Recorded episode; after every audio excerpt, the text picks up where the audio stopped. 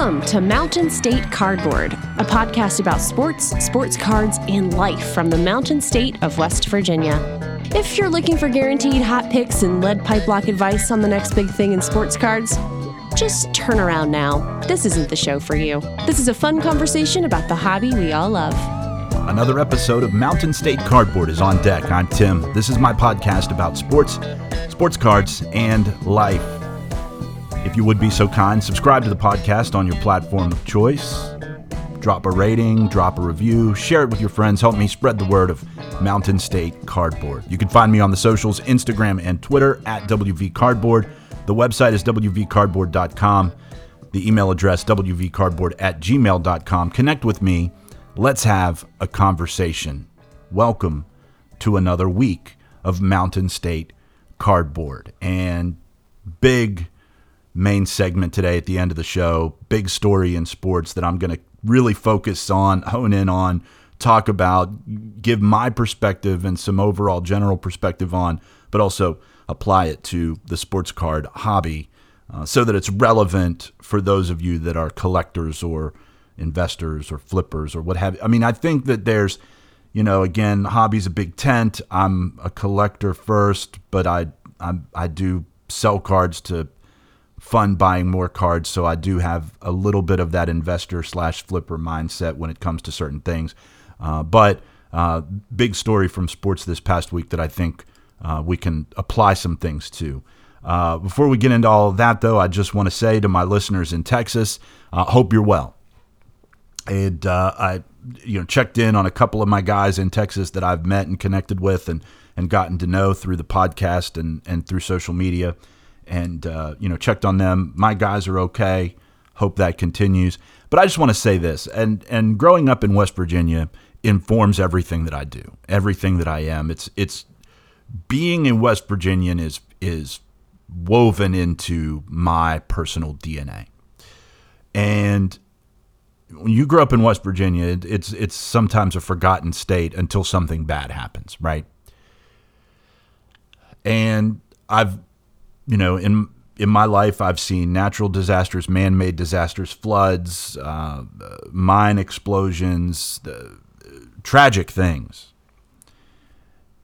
And one thing that I've learned is that the after effects linger long after the national media pulls up stakes, packs up their tents, and goes home. So I say that to say to you guys listening to the show, if you've got friends or family in Texas, what what they've endured in the last week with the snow, the freezing cold, it's a humanitarian crisis in a lot of regards. It's the effects of that do not end when this is no longer the flavor of the week news story in the national media. When the Today Show goes home, these people in Texas are still going to be dealing with what has happened in the last several days. It doesn't end when the next big news story pops up and that's what everybody focuses on. So, continue to check on your Texas folks. Um, for all of you guys in Texas that are listening to the show, uh, you're on my mind. Stay well, um, and we're here if you need anything. And that's a that's a sincere statement. Okay, so you know, I, I, I sports thoughts is kind of the main segment because there really there was one story that that dominated my sports news consumption last week and my conversation with friends. So throw sports thoughts off. I do want to talk for a moment about eBay. Um, you know, the interesting thing for me about eBay, and I'm no eBay expert, right? Like I've chronicled my journey with beginning to sell cards on eBay on this podcast. I'm new to it. I'm a noob. I mean, I it's not been that many episodes ago that I was asking you guys like buy it now or auction. What do you prefer? And and asking for advice and and many of you were very kind in email and, and social media direct message to give me your thoughts and and share best practices that you've learned uh, through eBay. So I, I, say none of this as any kind of expert, but I feel like maybe this is a show for guys like me who are new to some of these things, um, so I can help or at least share my thoughts, and you take that ball and run with it and, and do with it as you please. But uh, so I, I, share the eBay thoughts not because I'm some eBay expert and I can uh, help you make more money, but I share these thoughts as a guy who's just still trying to figure it out for himself. but I have picked up on a couple of things and I do have some thoughts. And if my experiences can help one or two of you guys, then all the better, right? Um, so when it comes to eBay, and I had a decent week on eBay this week, nothing, nothing huge, but I, you know, I sold some stuff, made some money that I'm just going to put back into cards. That's what I'm doing. I'm selling to. I'm not retiring off of my eBay uh, sales. I'm selling stuff on eBay to load up my PayPal account and sell more or buy more rather. So one thing that I figured out though is, you know, I, I use buy it now a lot. Very little auction. Um, no particular reason for that, but I like to buy. I like buy it now as a consumer, so I've gravitated to that as a seller, and it's worked for me mostly. And I'm negotiable on most of my prices. But I will say this, and and I'll get very specific. You know, I I've got some thoughts on guys whose cards might pop during baseball season this year, and I've I spent the last month, you know, buying some stuff to to kind of flip to make some money because I've got my eyes on some bigger things. Um, I've bought some stuff that I'm just stashing in a box for maybe a year or two because I think that's but now's the time to buy, right? Because they're maybe at their floor. Uh, and I'm not going to talk specific players because I don't again don't want I've said this many times. This this is we're going to talk about one specific player at the end of the show, but this isn't like collector investor advice hour, right? This is big picture strategy, the connection between sports and the hobby and, and the hobby in our lives. Um, but I, I've got some guys that I think are going to pop this year. I've got some guys that I think have real potential, and I've become laser focused on baseball because that's again where my passion is. I've said that a thousand times in the last couple of weeks, and it's also the sport that I know the most about, that I know the best because I've spent a life as a baseball fan you know, I can make some educated guesses on basketball and approach it as a fan and collector, but when it comes to, hey, these are the guys that I think are going to, their prices will rise in the next year to two years. Baseball's my jam. So I've, you know, I've been, I've been buying and stashing. I've been buying and listing. And here's what I'll say about if you got, if you've got a guy, and this is across all sports, if there's a guy that you believe in, and you don't have a ton of short term risk in when you list your cards, stick to your guns. You know, there's a concept in sales called price integrity. If you believe in a guy, if you think that there's a guy who's undervalued, underpriced, underappreciated in the hobby, but you see that tide changing in the near future and you want to take advantage of it, you list your cards, stick to your prices. I mean, if you want to be negotiable within a certain range, sure but stick it out because it'll pay off. And I've had that I had that experience this week because there are some guys whose prices are starting to finally catch up with I think where they should have been in the market or close to. And so I bought or found in boxes, frankly, on a couple of occasions, cards, looked up the prices on eBay and said, I think that's low because I think this guy's a little bit underappreciated, and I think the market's going to catch up with that. And so I listed the cards at where I thought they should be, and I got some offers and I declined some offers, but then they paid off. So I say all of that to say if there's a guy or a couple of guys or many guys that you believe in and you've got this strategy in your head, stick it out at least for a little while until until something changes your mindset about that player stick to your guns because ultimately I think it'll pay off. That's my advice today. Price integrity. If you've if you've listed a card at a certain some things we list at a at a price point because it's where it is in the market. We don't have much in the card and we're happy to take what we can get, right? Other cards, at least in my experience, I've listed at where I think they should be and then I'm willing to wait it out because eventually I feel like the market will catch up with that. That's my thought. And you guys may disagree. And if you do, shoot me a DM, shoot me an email. Let's chat about it because I'm always trying to learn. But I've kind of figured out that I can list a card where I think it should be. And if I'm patient and willing to wait it out, I'll eventually get what I want or close to what I want out of it. And then I've just got more money to fund back into the hobby and buy more cards. So don't be afraid to have price integrity on cards that you really believe in and guys that you really believe in. So that's my, you know, again, amateur eBay strategy thought for you this morning. If there are guys that you believe in, when you list those cards, stick it out. It'll pay off. Unless you're wrong about the player, and then you, you can dump out. I mean, there's no big, there's no shame in that either. We've all been wrong about guys. I've been wrong about guys. Uh, even in the very short amount of time that I've been navigating this eBay landscape, I've I've made some miscalculations, and I'm you know willing to take the L on that. One guy that I won't be wrong on, and this is my shout out to Andy, the sports card investigator, this week. Great episode this week, by the way, of Sports Card Investigator. It was really the one, the one piece of content that I was able to consume this week. I, it was a busy week work wise for me, and it, things are starting to heat up on the job front for me uh, at work, and that's a good thing because it was a long, slow slog of a year because of the pandemic. My what I do, my industry was crippled. Um, it's nice to be busy again with work. But I did watch Andy's latest episode, Sports Card Investigator, and he started the show by questioning and and talking in real hobby terms. Why are people buying LaMelo Ball hoops cards at sixty five bucks? Right, like just stop. And and you've seen those those prices crash this week. Great episode of Sports Card Investigator.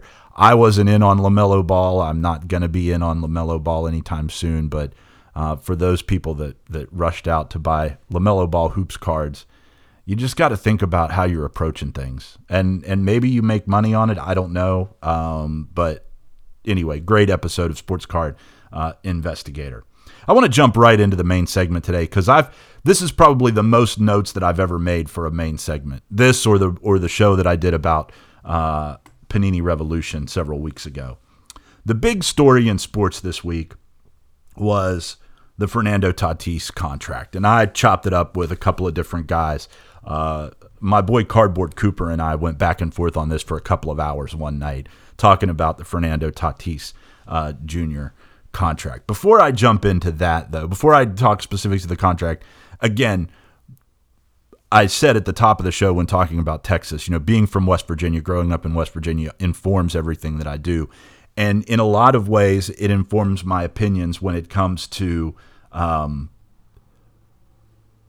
contracts and, and labor disputes and things because West Virginia is, is historically a, a, a pro labor state. I, I grew up in a pro labor household. I grew up in a union household. I have distinct memories of my mom walking a picket line when I was a kid. Um, and unions have a very strong, rich history in West Virginia. Frankly, some of the workplace protections that you find in other industries around the country were gained on the backs of unions and coal miners in West Virginia that fought for labor protections and workplace safety protections. And West Virginia has a strong union history. So I come at all of this with a very pro labor history and background and growing up in a place where the labor movement was woven into our history as a state. So I'm pro labor. I'll always, always, always admit that. And I, I'm not ashamed of that. So Fernando Tatis signed a gigantic contract this week 14 years, $340 million. Takes him into his, you know, age 35, 36 season. Um, it's a it's a big contract, and there was a rush by some people in the media to not necessarily discredit the contract, but talk about why the contract was bad for baseball. And I am here to say, as a as a humble podcast host from a small place in West Virginia, that that contract is great for baseball. In no way is it bad for baseball. The only people that that contract is potentially bad for are owners who are trying to depress the salary market and keep their thumb on top of players and keep salaries down and control their expenses. Those are the only people that the Fernando Tatis Jr. contract is bad for. That contract is great for the other players in the league. That contract is great for fans in San Diego, and that contract is great for fans of baseball in general. $340 million over 14 years. Like I said, it takes him to about 35 or 36. He has not even touched his prime. He's not even on the cusp of his prime. And he's one of the most electric players in baseball. He's a gold glove caliber shortstop. He's a silver slugger caliber shortstop. He's dynamic. He's electric. He's got personality. He's fun to watch he can be the face of baseball before he gets to the heart of this contract. Some of the things that you hear when when a big contract like this is signed, and someone tweeted about how, uh, you know, in the first however many years of this contract, he'll have made more than Tony Gwynn did in his entire career. And to that I say, so what? Tony Gwynn, Hall of Famer, Tony Gwynn is synonymous with San Diego Padres baseball more than any other person in history. Tony Gwynn played in a very different era. Tony Gwynn came up in 1982. The, the world was a very different place. Economics of baseball, economics of the world were very different. You cannot compare the salaries of Tony Gwynn to the salary of Fernando Tatis Jr. Those two salaries exist on very different planes. And if Tony Gwynn were alive, I think he would be thrilled to see what the Padres are doing with Fernando Tatis. Because let me tell you guys, I'm critical of baseball ownership a lot of the time. I love how the Padres have treated so far Fernando Tatis Jr. A couple of other thoughts about the contract itself and the specifics of it. And people were saying, well, it'll be an it's first of all, it's not going to be an albatross by the time it's over. It's not going to hang around their necks like some kind of dead weight because they did it early. He's getting his big payday contract five years earlier than Mike Trout or Mookie Betts did. They were in their 27 ish year season when they got their big payday. So this, the Padres are buying at today's rate more of Fernando Tatis Jr.'s prime. This contract would have been much more expensive if, and there are a lot of ifs here, if Fernando Tatis Jr. pans out the way a lot of very smart baseball people think it's going to pan out. And they had waited. Because then TV money is bigger, and TV money is a big part of this, by the way. TV money is bigger, salaries in general are bigger. The Padres did the right thing for their own pocketbooks by locking this up early, and they did right by Fernando Tatis Jr. If his trajectory continues, this contract is a bargain by the end. By the time we get to the end of this contract, it's below league average as team values increases, TV revenue increases, average salaries rise. When we 14 years from now in 2030, 2032, 2034, there will be people who are saying that Fernando Tatis Jr. is underpaid if he continues down this path that he's on and there's no reason to think that he won't. There's this thinking that he might be injury prone. I disagree. He's 22. Um, the other thing that I love about this contract and everything that I've said about Fernando Tatis Jr. that the Padres have done has been right.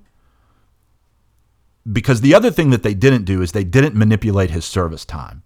Fernando Tatis Jr. was on the Padres opening day roster in 2019. They didn't slow roll him to, arbit- to, to, to lock him up for extra years. They didn't manipulate his service time, as many, many other clubs do. You know, one of the historic examples of service time manipulation was Kris Bryant. Uh, you know, when Kris Bryant came up, what was that, 2014, 2015? When the Cubs broke camp, Kris Bryant was still in Iowa City playing at AAA and I think who was it? Mike Olt, I think, opened as the opening day third baseman uh, for the for the Cubs, and everybody screaming like Kris Bryant's the best player in the system. He's the he's the he would be the best player on the major league roster, and he didn't break camp with the team.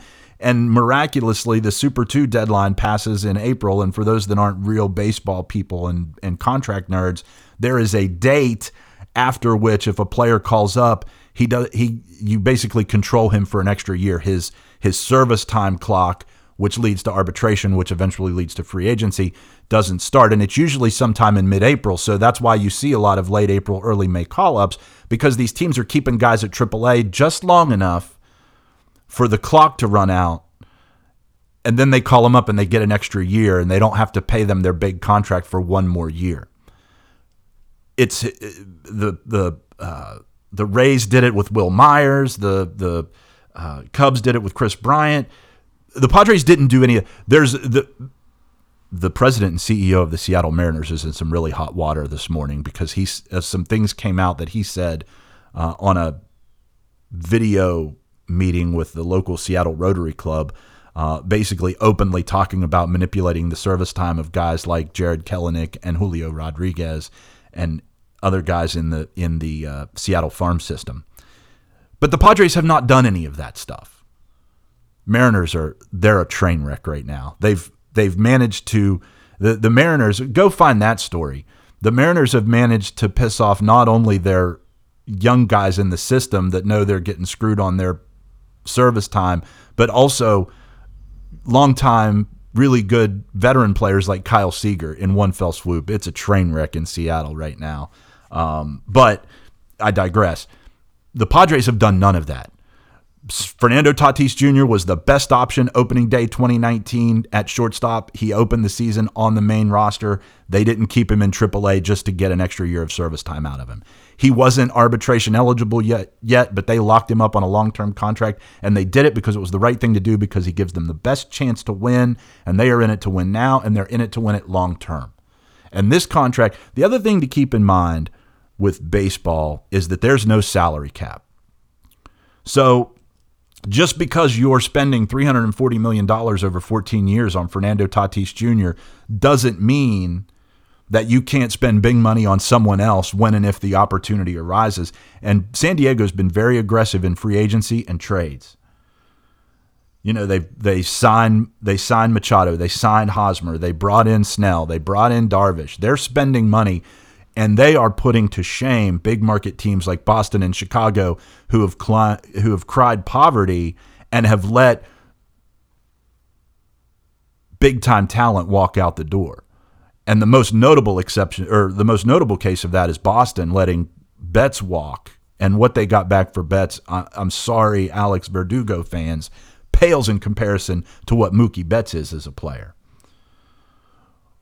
So I'm sure that when the owners all get together, uh, San Diego is going to be kind of persona non grata in the meetings because the guys in Chicago and the guys in Boston who've been trying to depress salaries and put more money in their own pockets are looking at San Diego going, What are you trying to do to us?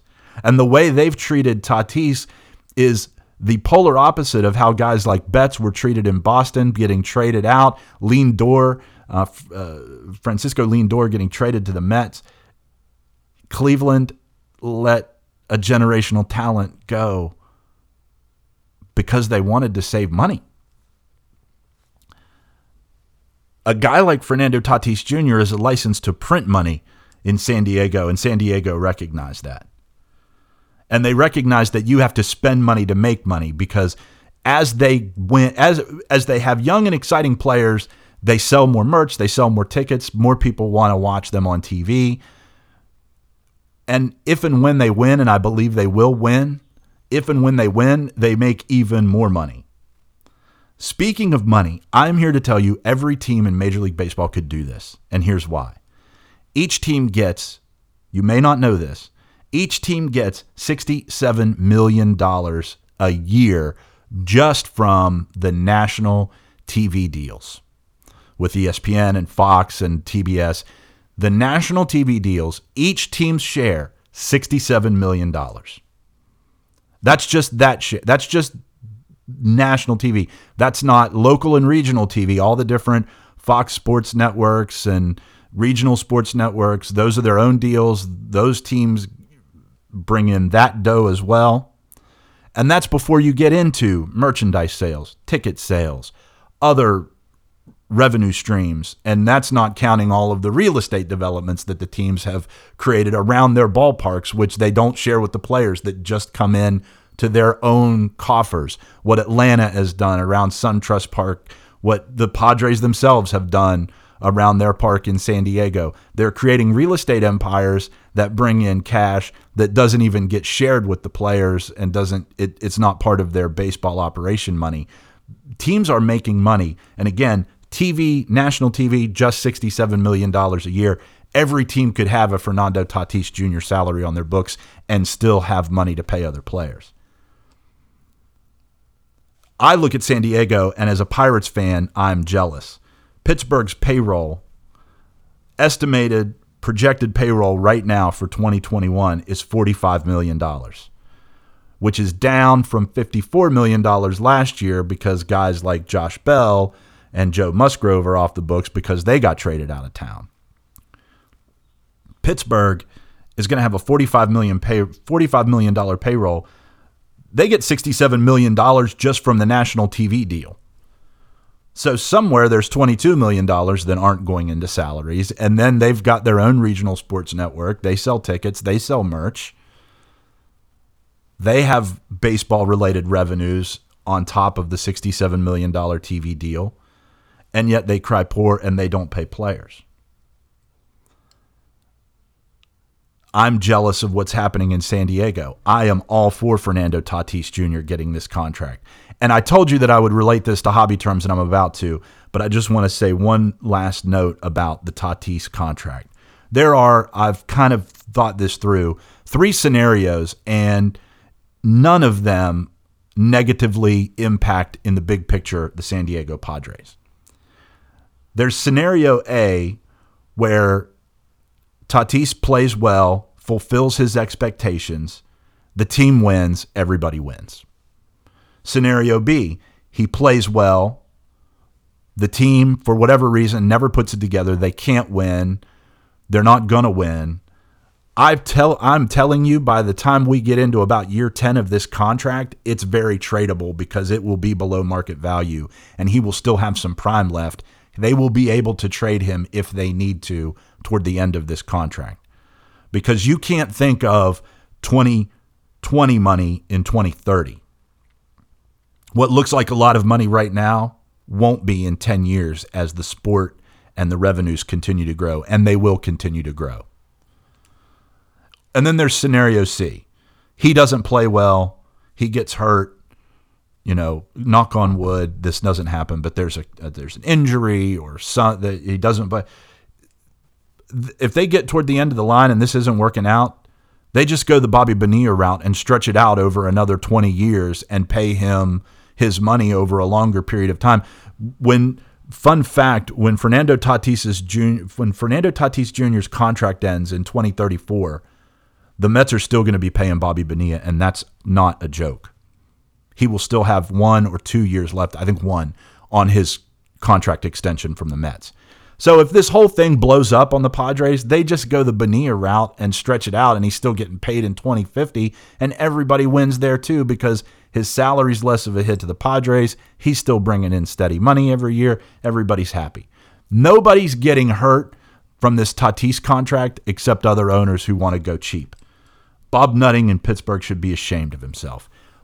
But the Boston Red Sox, the Chicago Cubs, the Cleveland Indians, bigger market, more marketable teams should really be embarrassed. So, how does this relate to the hobby? And I said that I was going to bring this back and talk about the hobby. How does this relate to the hobby? Here's how it relates. The people who own the Padres aren't dumb. Their owner, and I, of all the notes that I took, I forgot to write his name down, but he's a he's a he's a he's a second generation team owner. He's a hedge fund guy. He's a smart guy. He's not spending money to be stupid. He's spending money because he realizes what he's got in the palm of his hand. He was dealt a winning hand when they when they traded for Fernando Tatis Jr. I mean, he could be generational. He really could.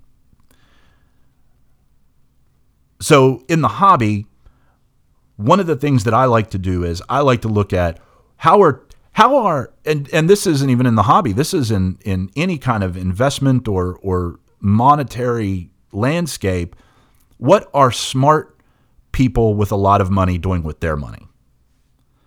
The Padres are investing in Fernando Tatis Jr. The hobby should be investing in Fernando Tatis Jr. too. and again, this isn't an investment advice show, but this is just as plain as the nose on your face. The Padres have gone all in on Fernando Tatis Jr. and this current roster. I'm all in on Fernando Tatis Jr. If the Padres are willing to pony up and pay him that kind of money and lock him up for that long, they truly believe in his ability to be great. So do I. So when you're looking at players, look at the con- look at what the teams have done. And I'm not saying that if a team goes cheap on a guy that you should just automatically discredit them and overlook them and, and set them aside.